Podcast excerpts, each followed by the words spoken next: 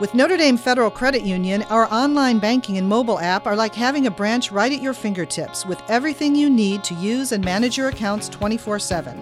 Check us out at NotreDameFCU.com, insured by NCUA. Welcome to Truth and Charity with Bishop Rhoades, brought to you in part by Notre Dame Federal Credit Union. I'm Kyle Hyman, here again with our good bishop. Thanks for joining us. You're welcome, Kyle. How are you doing? I'm doing well. Feeling very healthy right now. Good. Yeah. I am too, except I still haven't gotten my ears totally cleared yet, but I'm Okay. hearing better than I have been for a Oh, while. Oh, good. yeah. Good. That's A lot of stuff going around. sinus issues. Yeah. Yeah. so if I say, excuse me, what, you know, uh, Okay.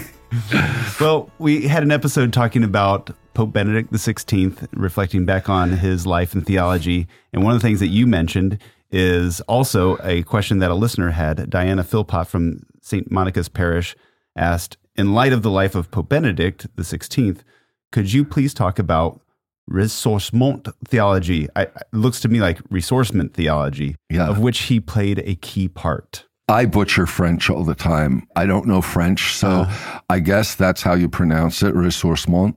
You know, some speak of it as the Nouvelle Théologie. Now, I might be mispronouncing that. Okay. It would mean the new theology, school of thought in Catholic theology that arose in the mid 20th century. But that was really, when they called it the new theology, it was kind of a, what I would say, a way of criticizing it. It was those who were against it. Hmm. They used that term. In fact, there was a Dominican theologian by the name of Reginald Garrigou Lagrange, and he had written an article back in the 1940s where he said, oh, he wouldn't call it ressourcement. He called it, it, he said, well, it's not really a return to the sources, which is what it means, Okay. but it's a new theology. He was saying it's kind of like modernism in disguise. So he was against it.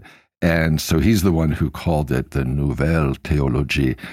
I think that's very unfair. I disagree completely with Garrigou Lagrange on that. I do believe that it's the uh, ressourcement theologians was a great spiritual and intellectual renaissance. I would call it in theology. Some great theologians. And it really is earlier 20th century, had a great impact. These theologians had a great impact on the documents of the Second Vatican Council. Great names that you've probably heard of people like Henri de Lubac, Jean Danielou, a lot of them were French, Hans Urs von Balthasar, Yves Congar, Marie Dominique Chenu, Louis Bouyer. Louis Bouyer is a favorite of Monsignor Michael Heintz, by the way. Okay. So if you want to have an episode on Louis Bouyer, he's Yeah. the expert. Okay. He's even translated some of his works into English that have never been translated into English before. Oh, wow. Yeah. So I think you should have Monsignor Heintz on the uh, on the show. He's a much better theologian than I am. Okay. But I would say it was considered their works were considered progressive. At the same time, by progressive in a positive sense, this was real theological progress, but very much faithful to Catholic tradition. It was really a revival and a renewal and especially looking at the biblical and liturgical and patristic writings for fresh insights into the mysteries of our faith. Hmm. Again, a lot of this was centered in France, but also Germany and Belgium. From 1930 to 1960, it was quite pervasive in France. There were two faculties, theological faculties, one in Paris and one in Lyon of Dominicans and Jesuits, and they were very much a part of this renaissance, this renewal in, in Catholic theology. And it's important to understand the theological context because this renewal happened when there was tremendous religious indifference in mm-hmm. France. I mean, the church was losing a lot of ground, and the church was losing large segments of the working class. So it was a pastoral problem as well. And these theologians weren't just academics in their ivory towers, they were concerned about the life of the church and the de Christianization taking place in Europe. So it was really calling for new pastoral initiatives to bring about kind of a new evangelization, like, like John Paul would later call it a new evangelization. But what kind of a theology was happening at that time? Before, why, what were they reacting against? Well, there was a neo scholasticism. If you were studying theology in those years, you would be studying out of these theological manuals, which were really very objectivist. In other words, kind of cut off from the way people think in modern day and even cut off from the daily life of mm-hmm. people. It wasn't mm-hmm. touching them, you know. They're just it was very much formulas and things like that. It wasn't living, you know. So by returning to the scriptures and returning to the fathers and the liturgies of the earlier centuries and then using that to present the Christian faith in a more vibrant way in light of contemporary thought, mm-hmm. that was a very exciting venture. And their writings, in my opinion, were just guided by the Holy Spirit in many ways. They were really engaged in building up the church, the body of Christ today. Hmm. So the way theology was, it was cut off from spirituality, it was cut off from pastoral life. It was just very dry. Just at the time cold or at that throughout time. history? No, no, no, at that time. Okay. Because, you know, like when you look back, the fathers were wonderful. Look at how they reflected on the truths of the faith in scripture in light of the way people thought at that time, especially okay. the Greek and philosophy, et cetera, and the way people thought. And same with Thomas Aquinas. I mean, he engaged mm-hmm. with the society at that time, the 12th century. But Thomism kind of became in scholasticism and neo scholasticism kind of lifeless, kind of speculative.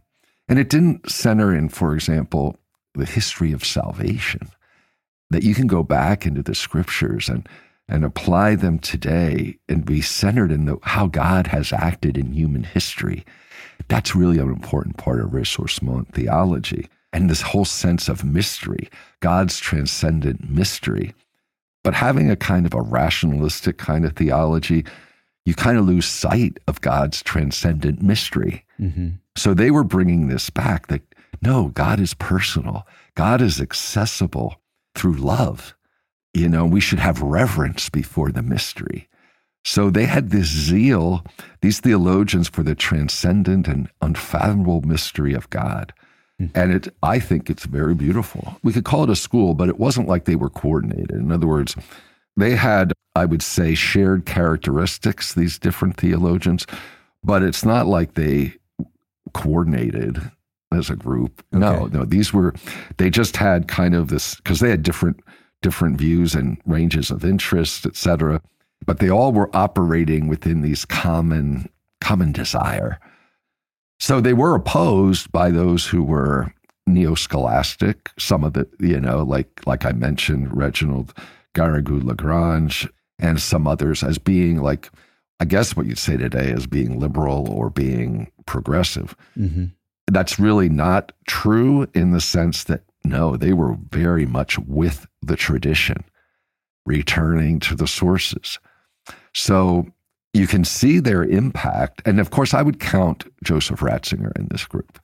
I mean, he, he was a little later because he was younger, but I think if you had to, if I had to categorize him as what kind of a thinker, I'd say definitely ressourcement. Okay. Because look at how he brought, you know, his writings about scripture and his use of the fathers. I mean, he was an expert in St. Augustine. And so he returned to the sources. He, and he was very friendly with these other theologians. I mean, they had a tremendous impact on the, the fathers of the Second Vatican Council because when the council began, the schemas for the documents at the beginning were still in this neo scholastic mode, very mm. dry, really not using a lot of scripture, just kind of formulas, like it was in the manuals.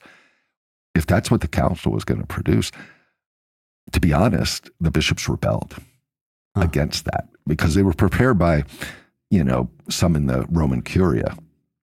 And the bishops kind of, probably influenced by these theologians, kind of rejected the first schemas and said we have to start over. And, and then they came up with these great documents. I would say the most important would be Lumen Gentium, Dogmatic Constitution on the Church, and Dei Verbum, which is on the Word of God, Mm-hmm. and then Sacrosanctum Concilium on the sacred liturgy, and other documents too. But when you read those beautiful documents of the council, you can see the Ressourcement, Ressourcement theology. So is it is it different content or is it more the the way of talking about it, like the style? Yes, I mean, for example, the church understood as mystery. I mean, they weren't speaking that way. Okay. But the church in the end is is a sacrament of salvation, sacrament of, of the mystery of God. And it's not just a, you know, it used to be defined as a visible hierarchical society on earth and very, you know, right. but the beauty of the biblical imagery for the church wa- wasn't there. Mhm. You know, the mystical body of Christ, the the people of God on a journey to our, the promised land of heaven, and so all the biblical these biblical and patristic images then are there in the dogmatic constitution on the church. It's not just this dry list of formulas about the church with these objective definitions that really don't stir anyone. It's really taking the way the scriptures talked about the church, the way the fathers spoke about it, and even St. Thomas Aquinas as well. But they were also attuned to the way people think today, contemporary modes of mm-hmm. thought. So presenting them these timeless mysteries of our faith in a way that people today can grasp and understand. So they always had that they, they wanted Catholicism to be rejuvenated. Mm-hmm. Well, you don't rejuvenate it by, you know, just repeating Yeah. formulas. So they recentered everything in Christ. I mean, now we are so used to that because now we we've been influenced by the ressourcement theology. I mean, Right. this Christocentric focus and the paschal mystery of Jesus. Even the theology and what you read in the catechism about the Eucharist and the other sacraments, all focused on Christ and his paschal mystery. Mhm. And that's res- ressourcement. That was how they approached it, the liturgical revival. So, focusing on the spirit of the biblical and liturgical sources and their meaning for us today. So, I think they've given us a, a great legacy. We see that legacy lived out in the pontificate and the teaching of John Paul II mm-hmm. and in and Pope Benedict XVI.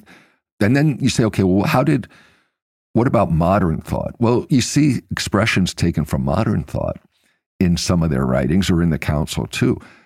You know, more about history, about human solidarity. Mhm. Okay, that's a category. When we speak about human solidarity, that's very Christian. Mhm. But they, we weren't using that kind of vocabulary before. The uh, use of images and symbols, etc. The Greek fathers of the church, for example, were hardly ever like talked about in Catholic theology, Western theology. And they were recovered too during this intellectual uh, nourishment. So we were more connected with our own roots, the patristic tradition, the scriptural, biblical, and the patristic. There's so much nourishment in all of this. And really, I would say in many ways, the fathers of the church were neglected before the council. Hmm. And then how does this influence our own spiritual lives, our own prayer lives? That's also very much a part of this. Now, some dedicated Thomists were against this, but I think the resource ressourcement theologians, they kind of said, well, that wasn't what you're passing on here, isn't the real Thomas. In other words, the Thomism that's found in the, those theological manuals that were being used wasn't really the Thomism of St. Thomas Aquinas. Hmm. So there needed to be a critical reinterpretation of Thomas. So that rigid, rationalistic, non historical way of passing on what St. Thomas taught really isn't Thomas, the real Thomas. So that's a very interesting thing to, that could be a whole episode on on uh, Thomistic theology because um, because I like Thomistic theology, but I don't like that stale Thomism that you found in the manuals. Now, when we say returning to the sources, we don't mean it's just the same as returning to the past. No, we are in a new historical situation, but we are passing on the faith in a way that people today can understand it. So you there are new ideas and fresh initiatives that come. That's how you have a renaissance. So it's the same tradition, but it flowers anew in new intellectual and pastoral ways. Hmm. Now, I think I mentioned when we spoke about Pope Benedict. So you have these theologians that drunk deeply at the origins of Christian life and thought, these ressourcement theologians. At the same time, as I mentioned in the last episode, there were another group of theologians who were influential also at the council, but they had a different a different mentality. They wanted to go move forward in a way that was not really rooted in the sources, but involved an interpretation of the council where they wanted to go beyond what the council documents said. Mm. And really were proposing some radical changes that, in a way, would create discontinuity or rupture with the church's tradition. Uh-huh. And they were pretty strong in the late 60s and 70s. They're still around today, but they advocate for some radical changes in both the way the church is governed and understood. They would be wanting uh, fundamental changes in church sexual morality and mm-hmm. things like that. And some of them formed a theological journal called Concilium, Council, and they would have articles. But the Ressourcement theologians really were more in line with what we call a hermeneutic of continuity. That's what Pope Benedict called it. No, this is in continuity with church teaching. So they founded their own journal, in, and it's in different languages called Communio. So you have these two different schools of thought, Communio and Concilium, and that tension among theologians is still with us today. Mm-hmm. I'm definitely of the school of the Communio, as mm-hmm. Cardinal Ratzinger was part of that. And these other great thinkers that I mentioned, de Lubac and von Balthasar and others. And I also want to mention that these theologians really pervaded French society and theology back from 1930 to 1960, especially the theology faculties at two universities one run by Dominicans and one run by Jesuits. So you'll see a lot of these were Dominicans or Jesuits, and they contributed to the reforms of the Second Vatican Council. I don't know if people can hear in your voice the enthusiasm that, like, this sounds like the most boring topic. Whenever this came up, I was like, I don't even know what this is, you know? But you just like came alive and so excited to explain this that I'm getting excited about it. Yeah. So Is is this still? Are they still putting out journals of oh, this? Yeah. It's still an active. It is. I, you mentioned when they started the, that it wasn't coordinated. That these people weren't necessarily talking to each other, but they were producing similar content or whatever. Yeah. Is it more coordinated now? Is there a team of people that are? You yeah. mentioned a journal that's. Yeah, Communio is still uh, okay. in existence and is great. I mean, there was a little coordination in like for the journal, but mm-hmm. as far as they were each kind of doing their theology because they had different interests within theology, but they had these shared characteristics. So yeah, they became friends of each other and stuff like that. I don't yeah. mean like they were not connected, but they were a diverse group, is what I want mm-hmm. to say. Yeah, I think yeah, that's still still around today. I mean, I would count Benedict the Sixteenth's theology. I would call that ressourcement. Okay. I'm not quite sure how often they they really use that term now for this school of thought, but I would say they would be theologians who kind of follow the same principles. Okay. You know, the importance of returning to the sources when you're doing theology, the importance of staying within the living tradition, but also presenting it in ways that are understandable to modern man somebody wants to learn more about this, or is, is there any books or documents that you recommend for? I mean, the theologians that I've mentioned, if you ever wanted to kind of get a taste, there is a book that kind of, and I'm trying to remember the title, which has several chapters of analysis of this whole movement. I think I found it. Ressourcement, a movement for renewal in 20th century Catholic theology. That is the title. Okay. Thank you. Yeah. And as I mentioned, there's several, it's probably in a very expensive book because it's thick. 40 paperback is 45 $50 and hardcover is oh, $100. Yeah. Well, then I think, Kyle, you should ask for the hard copy for your birthday. Yeah, I'll I'll, um, I'll buy one for each of my children.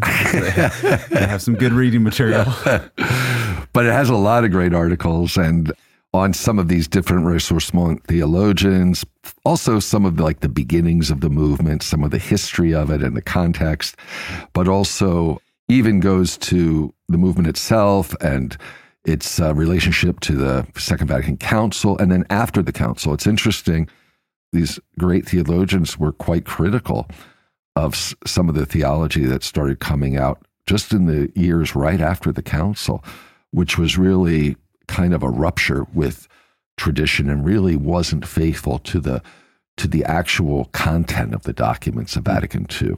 They kind of wanted to go further in not so much where where they really were disparaging the church's tradition in many ways and wanting to accommodate so much to the modern world that they were really losing the the true Catholic tradition. Hmm. So even though these ressourcement theologians were considered progressive, I think we would say they were progressive in a good sense. Okay. Okay. But they always had great fidelity to the tradition. They just wanted to recover the church's tradition. And they wanted us to see the scriptures and the fathers and, and the liturgies, everything as sources of life for us in today's world. So they were not of the school that some would say, oh, the church needs to not just update itself, but you know, reject aspects of of our faith. No, the, the ressourcement were very critical of those who really were trying to basically create a new church. Uh huh. All right. Well, thank you for that. And again, it's fun to see you get so excited about theology. And I don't know that I've ever heard about this. And it seems like it was a pretty big deal. It was. But you know, it's funny you say that because when I was giving the conference on the Eucharist, a lot of people said, Bishop, you really got excited about it. yeah. And I can't help myself. Yeah. I can't. it's good. All right. but well- you know, I, have you ever had Monsignor Heintz on as a guest? uh, yes. Yeah, oh, okay. Yeah. I bet he would be great. Have him talk about Louis Bouyer, Okay. one of the ressourcement thinkers. It would be, it would be I'd love to listen to him. Yeah. Yeah, All right. Well, thank you so much, Bishop. Could we get your Episcopal blessing before we go? sure. The Lord be with you. And with your spirit, Blessed be the name of the Lord. now and forever, Our help is in the name of the Lord. who made heaven and earth. May Almighty God bless you, the Father, and the Son, and the Holy Spirit. Amen. Thanks, Bishop. You're welcome, Kyle. Truth and Charity with Bishop Rhoades is brought to you in part by Notre Dame Federal Credit Union. It's engineered by Josh Skipper at the Diocese of Fort Wayne South Bend, produced by Miriam Schmitz, and edited by Tony Marks for Spoke Street Media.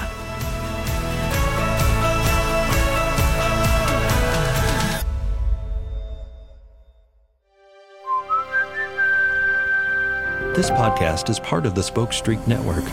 For more great podcasts, visit spokestreet.com.